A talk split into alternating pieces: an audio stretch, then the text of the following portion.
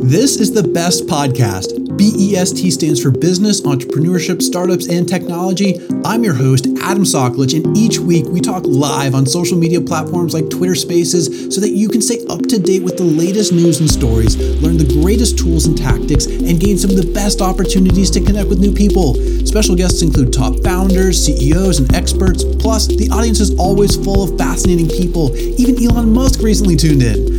All of our conversations are educating, entertaining, and engaging with the mission to help you succeed. So follow us on all your favorite social media platforms, subscribe wherever you listen to podcasts, and of course, tune in live to the best podcast. Let's talk soon.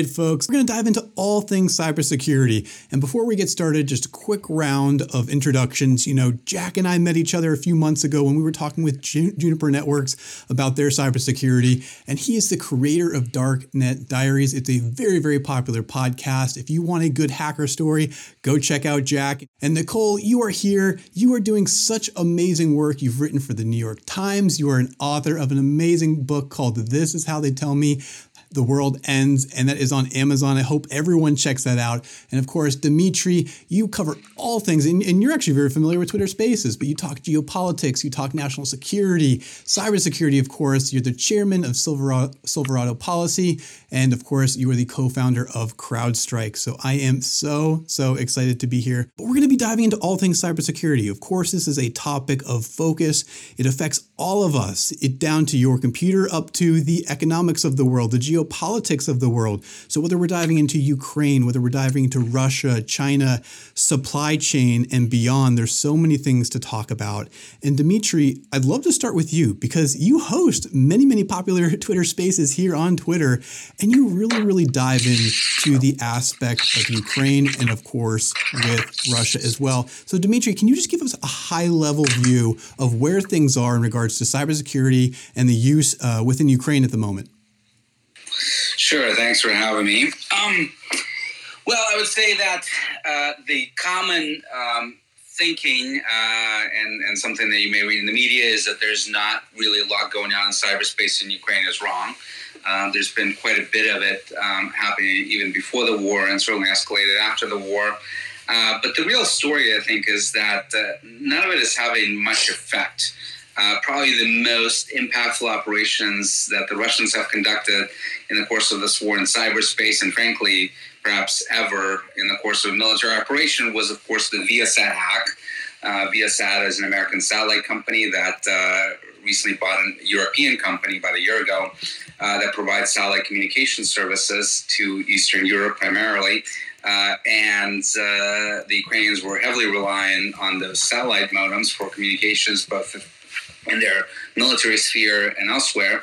And the Russians, as uh, has just been attributed publicly by the United States, Europe, and a number of other countries, uh, have uh, hacked into Viasat, were able to uh, issue a malicious update, uh, firmware update to thousands of modems uh, that were in Ukraine, and there was some spillover effect as well. So some of the modems in Germany, for example, that were being used to um, uh, communicate with windmills uh, were were bricked as well.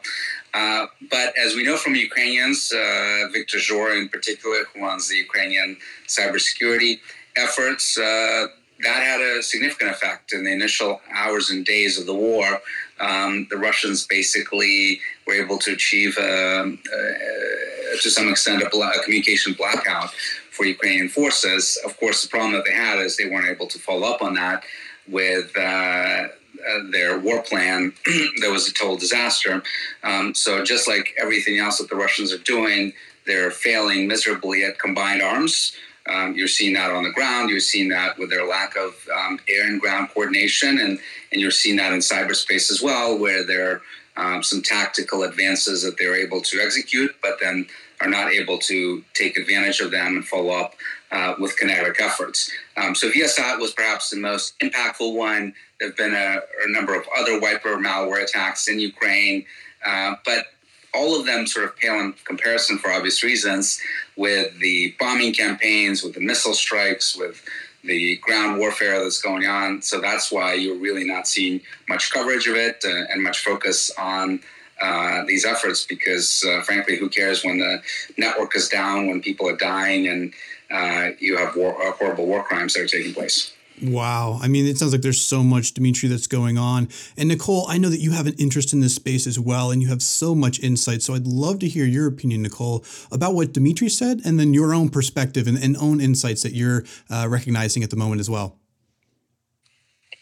Yeah, I think Dmitri just laid that out beautifully. But um, you know, what I keep telling myself and others is that we're watching the limits of cyber war tested in real time right now. Um, the question, not surprisingly, that I get the most right now is why haven't we seen more? Um, why didn't we see Russia take out the grid in the days of uh, before their invasion or time to their invasion, like they did in 2015, 2016? And I think that it's a combination of things. I think that if if Russia believed its own intelligence, uh, that it would, you know, have its puppet government installed in Kiev in 48 to 72 hours. Why would they want to sabotage their own critical infrastructure? You know, they would want those things running for when their puppet government was installed. Um, I think it's interesting, more as an intellectual enterprise uh, exercise right now, to just think about maybe there is some kind of mutually assured digital destructive destruction um, playing out. You know, perhaps Russia didn't want to go full gangster on its capabilities in the days, um, early days of the invasion, for fear that it might trigger a direct uh, confrontation with the West. You know, everything we've seen, even the most high precision cyber weapons like Stuxnet, eventually leak out. And we saw that with Stuxnet. We saw that with NotPetya. Um, and so perhaps they feared that by detonating these capabilities, they would maybe end up triggering inadvertently a direct confrontation with the West. Um, we, we really don't know. But I think really my, my answer to this is just wait. You know, we saw actually evidence that Russia did, in fact, uh, Ukrainian substations with malware, sophisticated malware, they call it Industroyer, I think, um, that would have shut power to millions of people. But they didn't actually time the attack until uh, it was clear that they were losing this war in early April. And fortunately, uh, you know, Ukraine cyber authorities, together with the private sector, were able to detect that attack and mitigate it before they could actually shut the power off. And so I think, you know, we're learning more and more about what was actually deployed. But I think Dmitri's right, which is, you know, compared to what's happening kinetically, what's happening militarily, compared to the sort of loss of life and then the horrific things that we're learning about on the ground, um, no one cares about some wiper malware. And, you know, the question is, what what does digital escalation look like in this space? You know, what is the potential for continued digital escalation. And on that, I, I, I don't think we're out of the woods yet. I think that at some point, um, with the tightening of sanctions, with the ban of Russian oil and vodka, et cetera, um, you know, with, with funding that we're providing to the Ukrainians and, and military support, I think at some point Putin will respond. And I think the most likely avenue for retaliation is going to be some form of cyber attacks on the West. And, you know, unfortunately, in too many cases, we've seen that Russia already has access to our systems. You know, no one has even come out and said that we've been able to successfully kick the SVR out of our systems here after the SolarWinds attack. You know, we've seen so many Russian attacks over the past decade on our own critical infrastructure, on oil, gas, facilities. We've seen them probe nuclear plants. Um, and in too many cases, I think they, they do have access. And we know that they have capabilities. You know, we saw them shut the power off in Ukraine. We saw what happened with NotPetya. And more recently, we have um, revealed that there are tools that they've developed. I see Andy on the call. You know, Andy called it the Swiss Army knife of hacking tools was recently discovered, which was this tool called Pipe Dream that you know could really cause serious destruction and sabotage um, you know our pipelines and critical infrastructure. So we know they have the access we know that they have the capabilities we know that they are um, pouring resources into honing those capabilities. What we have not seen perhaps until now is uh, a geopolitical impetus to pull the trigger. But I think the longer this goes on, the more likely they will have less to lose and will deem it uh, necessary to pull that trigger. And so, unfortunately, I think the threat level um, kind of only continues to escalate for blowback. Now, the one thing that I think I didn't anticipate is just how quickly the public sector and the private sector um, would start collaborating in real time you know, on revealing these Russian efforts before they could detonate in the Industroyer case, and then more recently with Pipe Dream. Um, you know, now I'm I'm a little bit inside the tent with CISA because I left the New York Times and, and joined them in an advisory capacity. And everything I'm hearing is that we've never had this level of public-private collaboration that we have right now um, responding to this threat. So, in other words, we're not letting a good crisis go to waste. And you know, perhaps we are better prepared right now for what might be coming than we ever have been in this in this regard. Wow, you spoke so much great insight right there. Thanks for sharing that, Nicole. And Jack, I'd like to swing it over to you as well. Based on what Dmitri just shared, based on what Nicole just shared, I'd love to hear your insights as well as what do you think will happen next? Yeah, this isn't quite my uh, beat that I've been paying att- close attention to. So uh, I'm not sure I've got much more to add. But my big concern here is the I- information control that Russia is doing right now. If you uh, interview the average Russian, they're going to have a very strange view of wh- how, why they're in war. They, war doesn't even exist. They don't. A lot of them are denying that there is even a war happening, and I think that's a fascinating thing to to just kind of step back and, and wonder like imagine a world that you don't even know your country's going to war. And uh, how did they how did they control that on you? And um, maybe dmitri has some more information on this of, of how that's even being done but that's a really fascinating view for me right there. Yeah. Dmitri are, are you seeing that yeah, I mean, to, to some extent, uh, you're talking about the Russian domestic audience, right? Yeah, the, the the Russians who live in Russia are, are unable to speak uh, out against this, but then there's a lot of them that don't even know that this is happening, and some know it, but they have total misinformation on why they're even going to war. Yeah, I mean, to some extent, it's not surprising. We've seen it in other countries where if you want to believe something, you're only going to pay to, attention to the source of information that you want to believe, and going to ignore everything else. And of course, it's fairly easy in Russia to ignore it because uh, in Russian media, on Russian internet, or Runet as it's called, uh, you won't find any of those contradictory sources of information.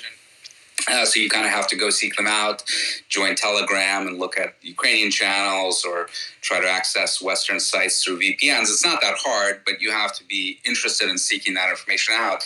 And most people are just not um, um, focused on that. And, and just, it's hard for know, me to uh, see a world where I don't see the entire internet and I can't, I can't just turn on. I mean, every channel I look on on the internet, every website I go to, I see, you know, this to- terrible thing that's happening and I just can't imagine how Russians don't open their computers or their phones and just see the same thing. How how is it being controlled? Well, a lot of the news sites are being blocked, so unless you're on the VPN, but most most just don't bother going there. They want to go read source of information that tell them their country is great and that they're winning. Who wants to read about the uh, atrocities that their country is committing or how their country is being ostracized globally? So people are just self-selecting the source of information that they want to see. But I want to go back real quick, if I can, uh, to just address uh, one of the things that Nicole has said. Um, so I, I made a few very public predictions uh, before the war, during the course of this war. Uh, one of them, of course, in, in, December was when I predicted that the war was going to take place, but I also predicted um, that cyber attacks would be part of um, Russia's arsenal of retaliation for the sanctions. And clearly, that has not yet happened. And I'm actually starting to think that there's a chance it might not happen at all. Um, a small chance. Um, I think it's more likely than not. But what you're seeing right now from Putin is that one, he has been surprised by the uh, level of sanctions that have been lobbied on the Russian economy. They clearly were not prepared for that. Uh, frankly, he probably feels like he's been lied to by his own people because he told them back in 2014 after the annexation of Crimea and the uh, uh, attempt to take parts of the Donbass, uh, that uh, the country needs to be prepared for sanctions, and he's been told uh, by his subordinates that uh, they've managed to create a quote unquote independent economy that would not be hurt by Western sanctions, and clearly all that went up on, in smoke uh, on February 24th. Um, but I think he's still harboring quite a bit of um, uh, ambition and, and, hope that he can get the sanctions removed, if not all of them, then at least the ones that are most impactful, because he still has leverage. And, and the biggest uh, uh, trump card that he's got uh, in his deck is the blockade of the Black Sea. That is really um, something that is impacting not just Ukraine, it is literally strangling the Ukrainian economy because so many of their exports are going out through maritime ports on the Black Sea and the Azov Sea. Obviously, the Azov Sea, particularly the port of Mariupol, has already fallen to the Russians. Um, but um, there is no alternative for shipping. Uh, rail cannot sustain the level of um, uh, exports that the Ukrainians have, both grain exports uh, as well as um, uh, coal and um, and various metals and industrial products that the Ukraine is producing, um, and it's much more expensive and much more slow. Uh, so he is hoping that he can get concessions, if not from Ukraine, then from the rest of the world, because obviously we are facing a very dire situation globally now because Ukrainian grain is not getting to um, its customers worldwide. So people in Africa may be starving, in um, Middle East and uh, parts of Asia, um, and that can create uh, not just famine but uh, a lot of geopolitical instability. So he um, actually earlier today uh, made an offer from his deputy foreign minister to uh, to uh, basically remove the blockade of Ukrainian ports, allow them to export at least grain in exchange for lowering sanctions. Um, we'll see if anyone bites on that. But the longer this goes on, and the worse um, that the inflation gets, food prices, food shortages, famine, uh, the more leverage he's going to have. So I think he's hoping not to resort to cyber attacks and to get things accomplished um, um, through this extortion campaign. Uh, if he doesn't uh, get his way through that, then yes, I think cyber attacks are on the table. And Nicole, I'd love to hear your thoughts on that as well. Do you agree that that's something that you would anticipate? Do you have, you know, alternatives that you think could happen as well, Nicole? I have I have mixed thoughts on this. I mean, how do you remove sanctions against someone who has um, endorsed, uh, you know, this level of brutality uh, that we're seeing on the ground and but I, you know, I think Dmitri's right. If you look at this strictly from a realpolitik view, um, the blockade of Black is the trump card, and um, you know that that might be what does it. Um, but I think just in general, you know, Putin they have invested so much in their cyber capabilities and to getting a toehold into um, our systems, into Western systems, into critical infrastructure, so much clearly into these capabilities uh, for sabotage and destruction. Uh, and I don't think they're just going to sit back um, and, and, not detonate some of those capabilities at some point in the future. It might not be in 2022, but at some point, um, you know, that will happen. And I just hope that by that point, we're better prepared from a resilience perspective um, than we have been over the past few years. Um, I wanted to tell you guys a, a, a fun story uh, that I haven't shared yet on the information war. Um, and I wish I'd memorized the quote and I didn't. Um, you know, now that I'm sort of outside the New York Times, I don't bring my notebook with me everywhere. But um, there's a fun story to be told on on the information war uh, story here. So, you know, one, I, I give immense credit to the United States for declassifying their intelligence about the timing of the Russian invasion. I think that's probably the first time that we have taken a proactive approach uh, to combating Russian information warfare. And you know, we were pretty clear, almost to the date, uh, to say this is this is when Russia will invade. they will offer some bullshit pretext for this war, um, and this will happen. And I think that that really threw um, Putin off balance. You know, we essentially called every card he had to play. So the story I want to tell you is that uh, you know since then Ukraine has really been winning the information war, and the story I want to tell you is that it has not been reported before, but it's this. So um, apparently, there is a CEO. I won't name him, but there is a CEO in Silicon Valley who is Ukrainian, who went to college with Zelensky. And in the days uh, of, of, the Russian invasion, of the early Russian invasion, uh, Zelensky called the CEO of his and said, Listen, our intelligence suggests that Russia is going to bomb the five links we have going in and out of the country that essentially is the backbone for our internet infrastructure. And can you help? And so the CEO uh, called Marc Andreessen and Marc uh, and said, you know, can you help? Do you know Elon Musk? We think maybe Starlink could be uh, the bridge here. And Marc said yes. And so he called Elon. So you know, we all have strong feelings about Elon, perhaps right now. But this is maybe a, a positive story about Elon, which is that um, he said to Elon, you know, can you can you help with this? And um, Elon was silent for for a second, and then said something to the effect. And here's where I wish I'd written it down. Something to the effect of, "Oh, um, yeah, sticking it to a totalitarian autocrat. That's on my bucket list." And that's when he agreed to send in the Starlink infrastructure. And apparently, there was a, a kind of major clandestine operation to get these Starlink servers and infrastructure to Poland to um, send them into Ukraine via Poland in these camouflaged trucks. And that is what has been keeping uh, Ukraine's internet infrastructure alive um, during the invasion and what has enabled all of us to um, kind of break through Russia's lies and narratives um, about the invasion and to get these tremendous Im- images of what's happening on the ground. So I thought I would share that today because you know, not only is is um, Russia losing militarily, they've been losing on the information front, and it's not um, just sanctions. It's actually like some in the private sector stepping up here, um, and we're seeing that kind of over and over again. So I thought today was a good a good day for a good good story.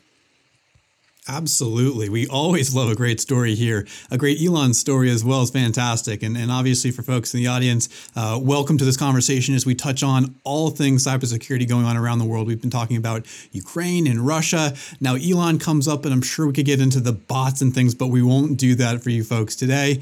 Let's keep going with the flow on this one, though, because I'm curious. And Jack, I'm going to go to you next. Just based on, you know, I'd like to think that the U.S. has priorities in regards to cyber attacks on our own country, and I'd be curious how does the U.S. go about looking at that priority list? Where are the areas of critical infrastructure that need to be protected that someone like Russia or whoever else, China for that matter, could look at and want to attack? Because for folks in the audience, they may not know what could happen next in the West. Well, that's an interesting question. I'm not sure exactly what the priority uh, the checklist would be for them, um, but I think uh, protecting the, you know our own country would be the first start, right? So, what would be a uh, critical infrastructure in our country that could be electricity, uh, water, oil, gas flow, um, and and these kind of things. And I think there have been some situations where the National Guard has actually done some uh, penetration tests on these on these companies to sort of help make sure that they are secure and doing what they can to to keep the uh, the, the, systems online. Um, but yeah, I think um, national intelligence is another thing where we don't want our secrets spilled, and there's definitely some foreign actors trying to get into there and um, the, any cost of human life as well would be a, a, high priority if there's anything that could, could you know, sabotage that, such as, uh, well, I guess you can come up with your own imagination there. But um, I also think that uh, financial damages would also be another uh, a big thing that they'd be considering uh, as far as things to secure in on the in the U.S. and then after that, there is uh, assistance with uh, allies and um, other nations as well. Mm, and Dmitri, I'd love to get your strategic mind on this from a high level. Obviously, you have a lot of insight into national security and, and geopolitics as well. For the folks here that live in the US, what would we be looking for, right? And make it as simple as possible. If external countries and uh, organizations were looking to go towards the U.S., where do you think they would put their approach? You know, where would they focus their attention, uh, and and kind of walk us through what that could look like hypothetically. Well, if, if we're talking about Russian retaliation for the sanctions, I think the most likely targets are going to be energy, where they know uh, that uh, the U.S. And, and, frankly Europeans even more so are struggling uh, to um, deal with inflation and energy prices, shortages of supply, and um, you know as, as, the Europeans in particular trying to compensate um, uh, with LNG for for Russian gas. Particularly countries that uh, have already been cut off from Russian gas because they refuse to pay through Gazprom Bank um, in rubles um, that's where um, Russia knows it has opportunities to try to impact that supply by hitting LNG terminals or pipelines, like we saw with Colonial about a year ago, although that was in many ways self inflicted. Um, most people don't appreciate that the pipeline itself was not hacked. Uh, um, the company chose to shut it off voluntarily because they just didn't know the full impact of the hack on their business systems. Uh, but nevertheless, um, those types of disruptions they know can further spike energy costs. Um, they're very keen watchers in Moscow of the U.S. political situation. They're very well aware of the midterms that are coming up and uh, President Biden's approval ratings are falling, and uh, how inflation and price of gas at the pump is playing into that. So anything that they can do to exacerbate that uh, would be certainly easily approved uh, in the Kremlin. And uh, financial sector is um, also a likely target um, purely from a, just a symmetric retaliatory perspective. Since the Russian banks have come under these severe sanctions, um, they may decide to retaliate um, against the banking sector or perhaps uh, more fundamental critical financial infrastructure in this country uh, purely as a, as a lashing out. Um, but um, the um, this, this is something, of course, we have seen from Iranians before, where in, in 2012 they launched uh, denial of service attacks lasted a couple of years uh, against the U.S. financial sector. Um, not really achieved a lot of impact, but a lot of it was due to the um, very severe sanctions that the Obama administration at the time put in place on Iranian uh, financial uh, organizations. Um, so th- those are the most likely scenarios. But um, you know, they could also find targets of opportunity. So um, no one should think that those are the only options that they have. Yeah, and, and Dmitri, in a way, what do we do about that, either proactively or reactively? Because from a proactive standpoint, I can only imagine, you know, as we look at the different applications, different systems out there, you know, are we paying attention to, you know, moving it closer to where the software is built, just in regards to, you know, making sure that that stuff is developed the right way, but or even how do we know what we're building uh, our applications on and how they're being built? So how do we proactively prevent this? Just your high level view, and at the same time, r- retroactively or rather reactively, if something was to happen, how would you imagine the, the U.S. responding to specific scenarios that you just you just shared with us? So you know the one thing that we can learn from the Ukrainians, and they have eight years of experience getting just hammered by the Russians with all kinds of wiper malware attacks and, and other disruptions, including um, uh, several attempts on their um, electric grid and turning off power um, to, to parts of the um, Ukrainian uh, regions. So, uh, one of the things that the Ukrainians have learned to do really, really well is to be resilient. So, not necessarily defend every single network and prevent the Russians from getting in or even prevent them from deploying malware. That is really, really hard to do. Um, and the Ukrainians have failed on, on, a number of occasions at that. But what they're really, really good at is rebuilding. So the network gets destroyed by wiper malware, they can rebuild that in hours and be up and running. And that's something that we just have not focused much attention in this country is you look at Colonial, right? Okay, fine, the, the, the, company perhaps made the wrong decision to shut off the pipeline, but then it took them a week to restart it uh, because they've never practiced it. It was the first time that they um, had done something like this. They literally had to fly over the entire pipeline in helicopter uh, to, to make sure that every uh, piece of, uh, of the equipment along the way was working correctly. That's just something that is inexcusable and has to change where you have to practice those types of disaster recovery mechanisms. I know lots of tech companies, particularly larger ones, do this on a routine basis where they just say, you know what, one day we're randomly going to shut off part of our data center and we're going to see what happens and how quickly we can rebuild it and what the impact is going to be. Everyone has to be doing that, particularly if you're in critical infrastructure sectors like energy, oil and gas, and um, and finance. And yep, go ahead, Nicole.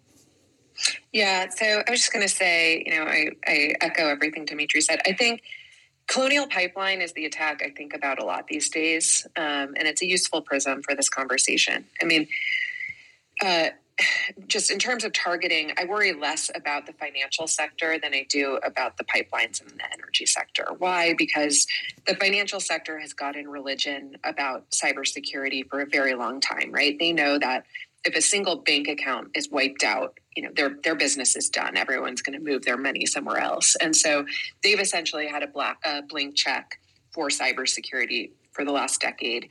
Um, you know the the Iranian DDoS attacks on the financial system, uh, you know, raised their threat level and actually helped them in the way of preparedness. And they are the ones that can afford to basically buy former NSA, uh, former Cyber Command, um, operators and bring them in house and create their own mini intelligence agencies to track these threats in real time and, and defend their networks. So they are as prepared as as you could hope um, had hoped for. It's it's the it's the energy sector that really um, has shown itself to be ill prepared, and that is what Colonial Pipeline was all about. You know, just like Dmitri said, you know they didn't have any confidence in the separation between their business systems and their operations, the pipeline operations. And so they took the preemptive step of shutting down the pipeline itself.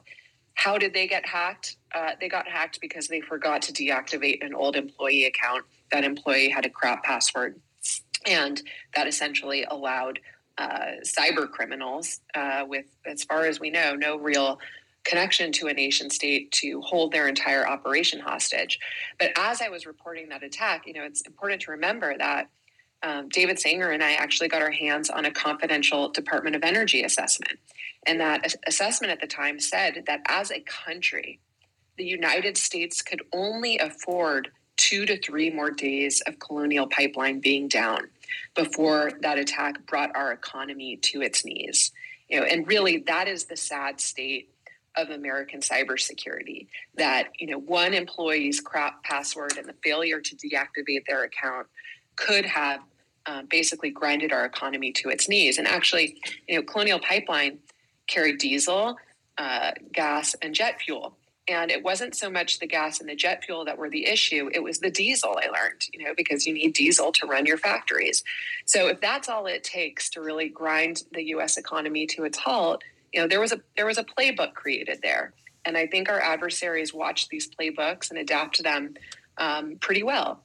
And I think an attack on a colonial pipeline or two or three colonial pipelines right now would be a very powerful psychological weapon in this war, right? Because for, for now, um, you know, unless Tucker, et cetera, have their way, there's still a lot of bipartisan support for sanctions.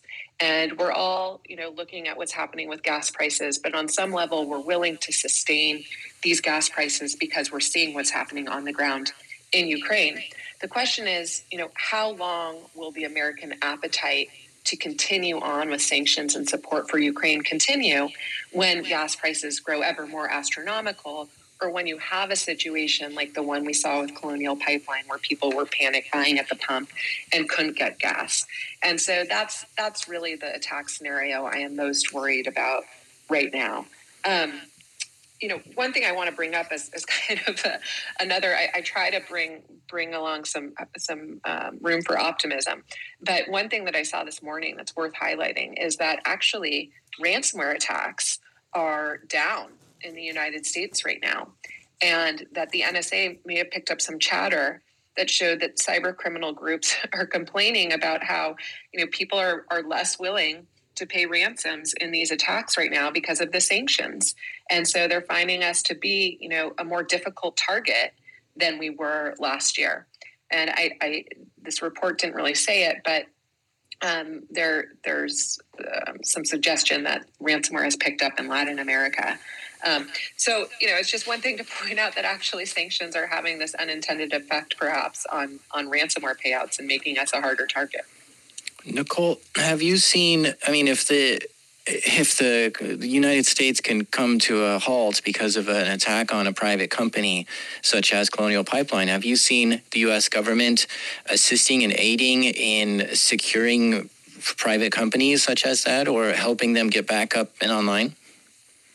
Yes. I mean, like I said, I've been really impressed by the level of public private collaboration right now. You know, it's worth stepping back, but when I first started covering cybersecurity at the New York Times 12 years ago, there was just almost like universal consensus that government sucked at cybersecurity and that it should just be is taken away as much as possible from government, from the Department of Homeland Security, and handed to the private sector. And then with Snowden, you know, that conversation about public private collaboration became very toxic, right? Companies like Google were saying, over my dead body, am I handing anything to the US government that I'm not required to by law?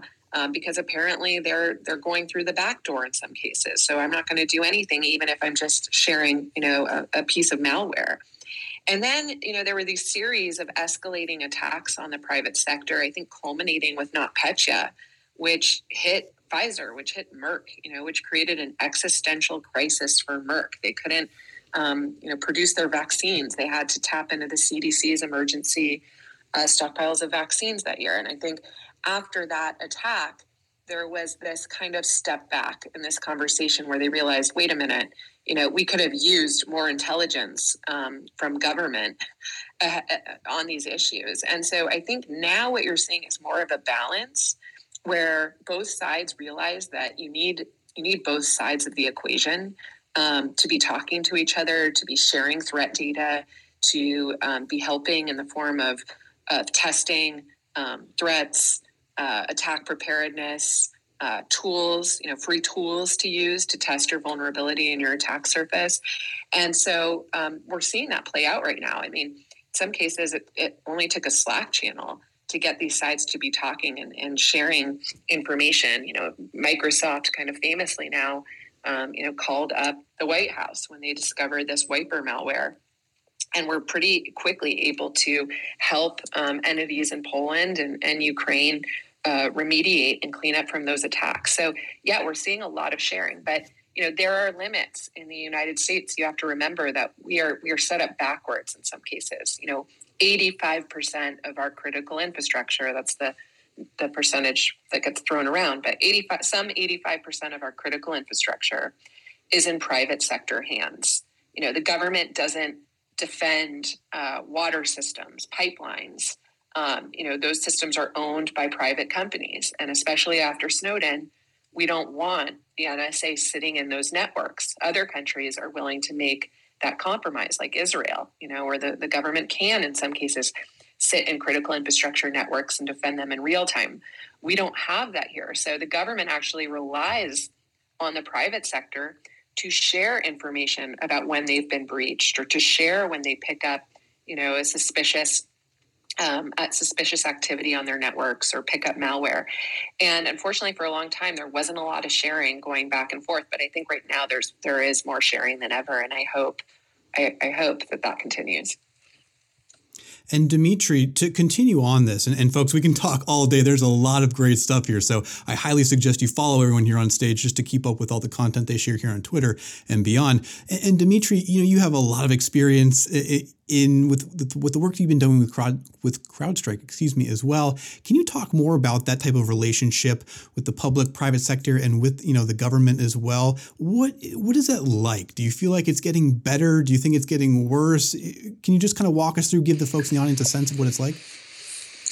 Yeah, I think there's been a fundamental shift um, over the last, I would say, four or five years where the government has realized that the private sector is one not monolithic so there is a wide range of expertise and capabilities in the private sector. When you look at some of the best cybersecurity companies they're very different from your you know water utility municipal water utility right? And the way you treat them and you work with them needs to be quite a bit different. And they also started to appreciate that the private sector is not just a helpless victim that, that just needs help, that you have a range of companies out there that actually have visibility that the government does not have, and um, that they can work with them um, in a collaborative fashion to learn more using each other's unique capabilities and uh, and insights. So that has been a major shift that has occurred um, in the last um, really half decade and, and, has accelerated in recent years. Um, that has been really really important. Um, the the other thing that um, I think you're seeing happening is much more trust developing and a much better appreciation on the parts of the intelligence community in particular that you can afford to lose cyber sources just because you have insights into something that may have come from a foreign intelligence source um, in cyberspace uh, does not mean that you should treat that uh, as sort of uh, you know something that's so precious that no one can ever see unless they have high levels of clearance and and, and need to know. Uh, because the reality is, even if you do lose that, that access, you can in many cases um, quickly reacquire it. It's not the same thing as human intelligence, where someone may literally die because that information has been uh, has been compromised. Uh, and uh, and also uh, when when it comes to attribution, for example, you have seen a, just a sea change on the part of government agencies and policymakers uh, starting to appreciate that yes, if we call a spade a spade and we actually say who is responsible for a particular cyber attack, like um, the U.S. government has just done with the um, Viasat hack, often does not even compromise any sources and methods. In fact, it may actually send a helpful signal to the adversary about your level of insights into their capabilities and, and um, what they may be up to, and perhaps even one day have some deterrent effect, although we're not yet seeing much of that. So, those, I think, have been some of the biggest changes that we, we're seeing from the government. It still takes too long, uh, and particularly on the attribution side, uh, you have to appreciate that in most cases, uh, U.S. government knows within hours, um, uh, you know, sometimes rarely within days who's responsible, and it's simply the process of getting everyone in the government to consensus and agreement that this should be released publicly, coordination with allies that delays this by many months uh, in terms of public disclosure of that attribution. And Dmitri, I know uh, earlier this year, I think it was in early February, you talked about being part of the new Cyber Safety Review Board uh, with some world world class experts, which is really fantastic to hear. And this is something that's going to be reviewing all the cyber events and doing assessments on those as well. You also mentioned that you're going to be doing your first review within 90 days, and we'll focus on Log4j, which you said is one of the most impactful cyber vulnerabilities in recent memory. Can you walk us through the last 90 days and kind of where, how that's been going? Where are things right now? Where does that stand? Well, I can't yet. Uh, we, I can't discuss our findings or process until we put out a report, but uh, we've been very hard at work, and it's been just uh, amazing board to be a part of. Uh, it's just full of really highly capable people, um, led by uh, Undersecretary for Policy Rob Silvers as a chair, um, uh, Heather Adkins, uh, who runs security at Google, as a co-chair uh, many great people from government, like Rob Joyce from NSA, Chris Inglis from um, the new National Cyber Director, um, and, and many great people from the private sector as well. Um, and uh, as you said, we, we, we've been digging into Log4j, uh, one of the most uh, uh, challenging vulnerabilities that we have ever seen in terms of its widespread use, the difficulty of um, determining whether you really are vulnerable to it or not because it's embedded in so many products that are that may be way downstream and you may not be able to easily figure out a test uh, for how to exploit it um, and the fact that it's going to be with us for a very very long time. So um, you know stay tuned uh, the report is coming soon and um, um and uh, you'll hear more about it once once we put out our findings Excellent, excellent. Well, hey, I want to be respectful of everyone's time. So, one thing I'd love to ask each of you is as we look at the rest of 2020, where are each of you focusing your attention in regards to cybersecurity? You know, so we've talked about vulnerabilities in energy or finances. And Jack, I know that you brought up, you know, cryptocurrency with me before. So, from a financial aspect, maybe we can start with you, Jack. Tell us, what are you focusing your attention on in the next six to 12 months? Yeah, the things that have come onto my plate that really fascinate me are um, cyber criminals attacking us, like our individual accounts, and um, they're getting into our email addresses, they're getting into our cryptocurrency, and they're doing this in really fascinating ways, such as uh, SIM swapping attacks, like um, use, moving your phone number to their phone, and then they can do things like uh, you know authenticate you using two-factor authentication because they're getting text messages uh, or they're resetting your password to get into your email address. And to, to do some of these sim swaps it's just wild. They're they're sometimes running into a mobile phone store, grabbing the tablet out of the person's hands that works there, who, you know, that tablet's the thing that can actually move phone numbers from one phone to another and then running out and then quickly calling up everyone and saying okay who wants their phone you know swapped over today? And it's um, it's just almost feral in in a way, and so this is just so fascinating to me. And some of the stuff that they're doing when they're getting into your accounts are looking for anything that's valuable. Um, obviously, your cryptocurrency, maybe access to your bank account. Um, if you have a good uh, social media account, that might be worth some some money. People are buying these social media accounts, but also things like your Netflix account, your Chipotle account, your Hilton Honors account, uh, even your Apple Pay account. If they can get a hold of these this then they can sell that for other people. I mean, somebody uses your Chipotle account to buy burritos. That's fairly common these days, um, and so it's it's just wild to see this wild activity happening, and it's and it's closer than we think. I, I used to kind of imagine this was happening maybe in Eastern Europe or Russian criminals doing this, but uh, a lot of times it's uh, teenagers in the U.S. and um, they're in these circles because they're seeing their their friends doing it online and stuff like that, and so they're joining in. And it's just it's got me so captivated. So this is what I've been looking at a lot of, and uh, I'll probably keep looking at it a lot this year. And a quick walk, you know, takeaway for the audience. What's something they could do? Because you talked about the individual level. Is it setting up two-factor authentication? Is it password manager? So, what's your quick tip for everyone here?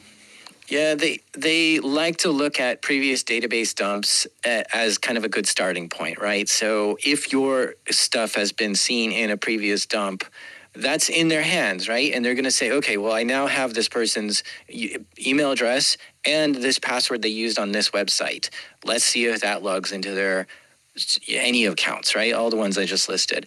Um, and so it's good, obviously, to use different passwords for every single site you go to. But it's also, I'm starting to use different email addresses for certain things, right? So if my email address show that I don't want one email address that I log into all these forums and websites and shopping online and stuff, because if any of those sites get comp- uh, compromised, and that's the same email I use on my banking website or something like that, then I've uh, got a problem there. So I want to make it more difficult, right? They, they typically need three things to get into our accounts: our email, our you know our username, our password, and maybe a two-factor authentication.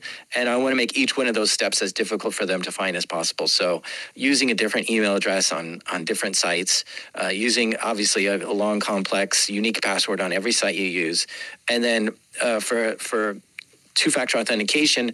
SMS uh, two-factor authentication is not is not as secure anymore because of all this SIM swapping that's going on. So it's better to use maybe a YubiKey or Google Authenticator or Authy or some other um, two-factor authentication method. Wow, thank you. And this is so relevant for folks in the audience, things that you can do at the individual level right now. And so, Nicole, let's go over to you next. Just with everything going on in the world, and it sounds like you're covering a lot of different aspects of this, where's your attention focused in the next six to 12 months? Um, work you know, in all regards, like um, the remote workforce has just created such an expanding attack surface, and I don't think we we even have a remote grasp on the vulnerability that this has introduced. I mean, we're just starting to see um, criminal groups like Lapsus basically bribe um, employees at organizations who've never been to corporate headquarters, who've never been to a you know all hands meeting in person to hand over their multi factor authentication credentials to give criminal groups entree to their networks. I mean, that is fascinating. And how do you defend against that? You know, when I um, met with Kevin Mandia last week, he was saying that now at Mandiant, um, you know, when you call the IT desk, uh, they have to call you back via Microsoft Teams, and then you have to call them back. And it's just like the, the amount of extra verification that is going on right now, it, it has to continue. And there is no excuse not to have the bare basics deployed, like multi factor authentication. I think.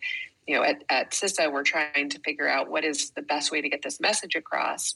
And we finally decided it was something as simple as more than a password. You need more than a password. Your passwords have been stolen and your passwords are easy to crack.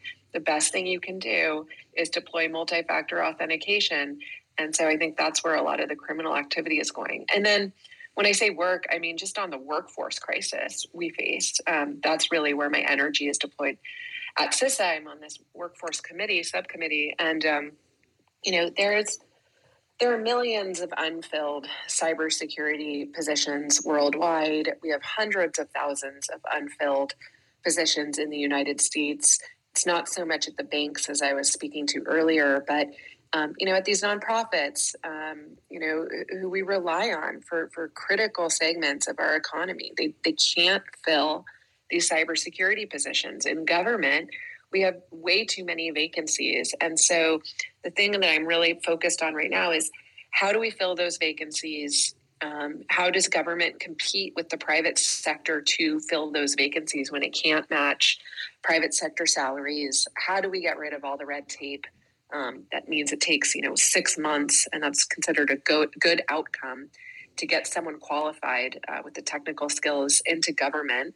Um, and then how do we broaden the talent pipeline nationally? You know, how do we get more kids to become hackers? Um, how do we get more programmers interested in cybersecurity, STEM education? I mean, this is something that was sort of a wonky thing to talk about 10 years ago, but now it truly is a national security threat, especially when you consider how our adversaries are working around the workforce crisis. You know, in Russia, um, if you're a cyber criminal, you can do your thing so long as you don't hack inside Russia and so long as when the government taps you for an operation, you do whatever they ask.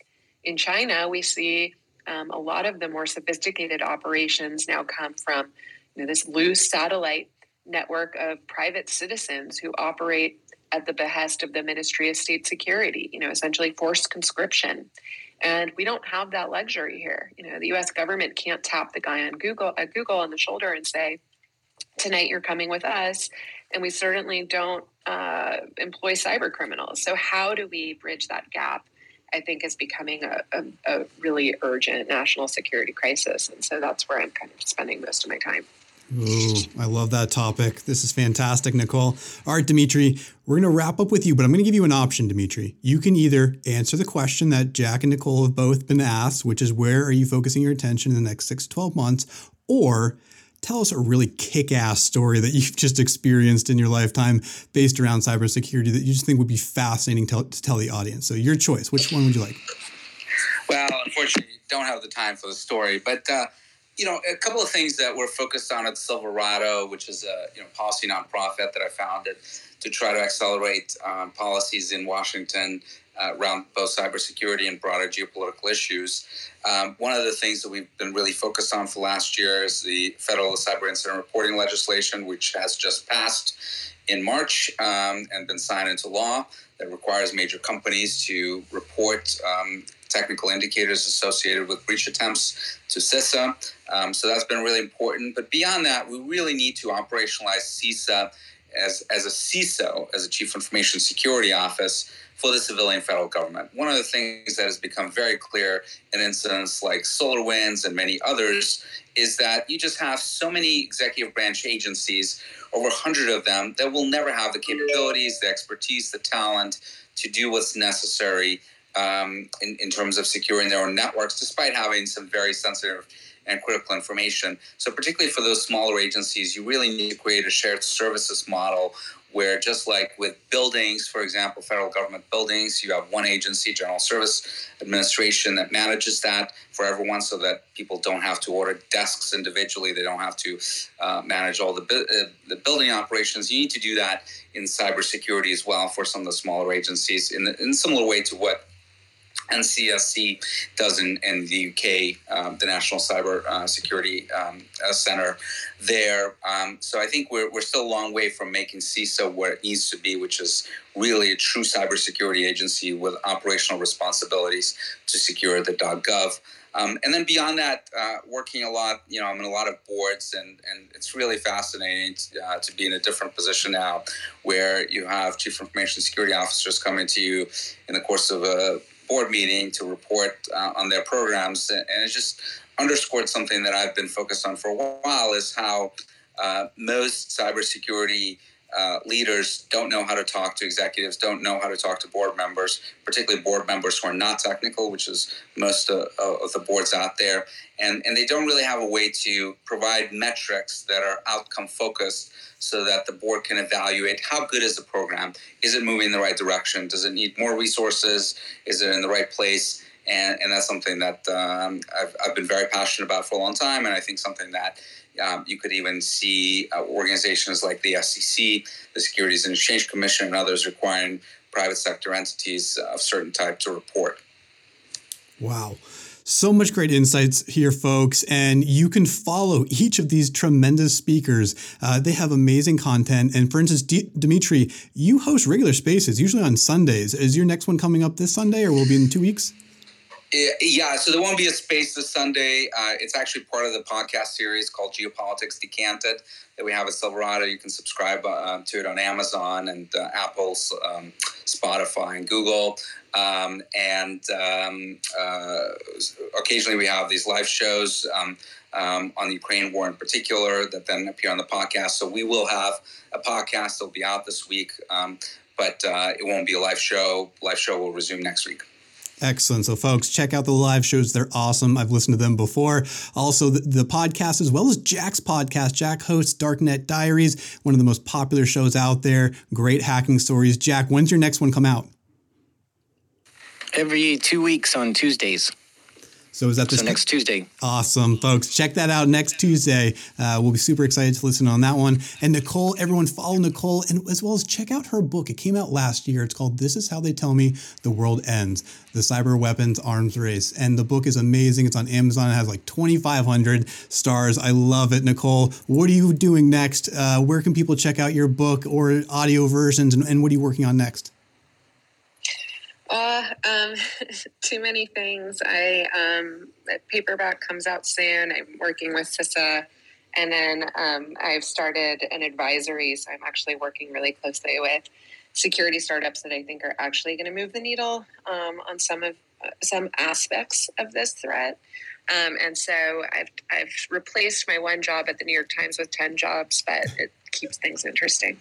I love it. I love it. I love it. All right, folks. Well, I want to thank Nicole. I want to thank Jack. I want to thank Dmitri. All awesome speakers. I want to thank everyone in the audience as well. Thank you for joining us today. Again, my name is Adam Soccolich, also known as the best of live audio. We talked about all things cybersecurity here today, and there will be many more of these great conversations as well. So I want to thank you all here on stage. I want to thank everyone in the audience, and I hope you have a great rest of the day. Bye, everyone. Thank you. Thanks, guys. Bye. This is the best podcast. BEST stands for Business, Entrepreneurship, Startups, and Technology. I'm your host, Adam Soccolich, and each week we talk live on social media platforms like Twitter Spaces so that you can stay up to date with the latest news and stories, learn the greatest tools and tactics, and gain some of the best opportunities to connect with new people. Special guests include top founders, CEOs, and experts. Plus, the audience is always full of fascinating people. Even Elon Musk recently tuned in. All of our conversations are educating, entertaining, and engaging with the mission to help you succeed. So follow us on all your favorite social media platforms, subscribe wherever you listen to podcasts, and of course, tune in live to the best podcast. Let's talk soon.